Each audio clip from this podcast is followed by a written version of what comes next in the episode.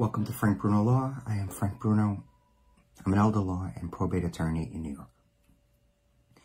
Just last week, I had a conversation with a client, and the client was explaining to me what they wanted to do in terms of an estate plan and the type of things that they wanted to pass on to the children.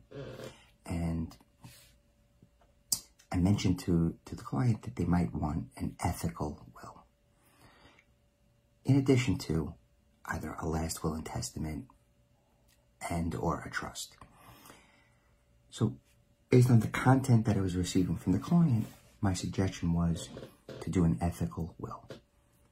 And the ethical will is traditionally it had been um, a, a letter from a father to a son giving uh, story, information, wisdom, um, passing on really um, sound information and advice in the form of a, of a one to several page letter. And, uh, you know, based on what I was hearing the client say, that's what my prescription was. And the client said, no, I don't want to write a letter. I'd, I'd rather it be in the will. And quite a little bit of a back and forth. And uh, so I just wanted to share that the uh, sometimes uh, a person wants to uh, give direction, their information, uh, the life lessons that they learned, but it may not best be placed into a will it should be an ancillary document, something separate and apart,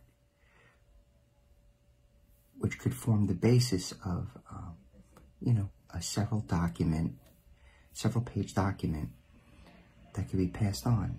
So I'm going to go uh, a little more in depth into the ethical will and, uh, you know, what can be included in there and I'll do it over a series of posts.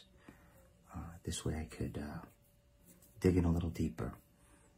Um, but the process that I that I engage in with the client is is listening to what they want, and then going about, you know, making a uh, well, it is called estate planning, right? But making a plan, giving my thoughts, my feedback, my experience, my understanding, and effectuating the plan that best fits the needs and desires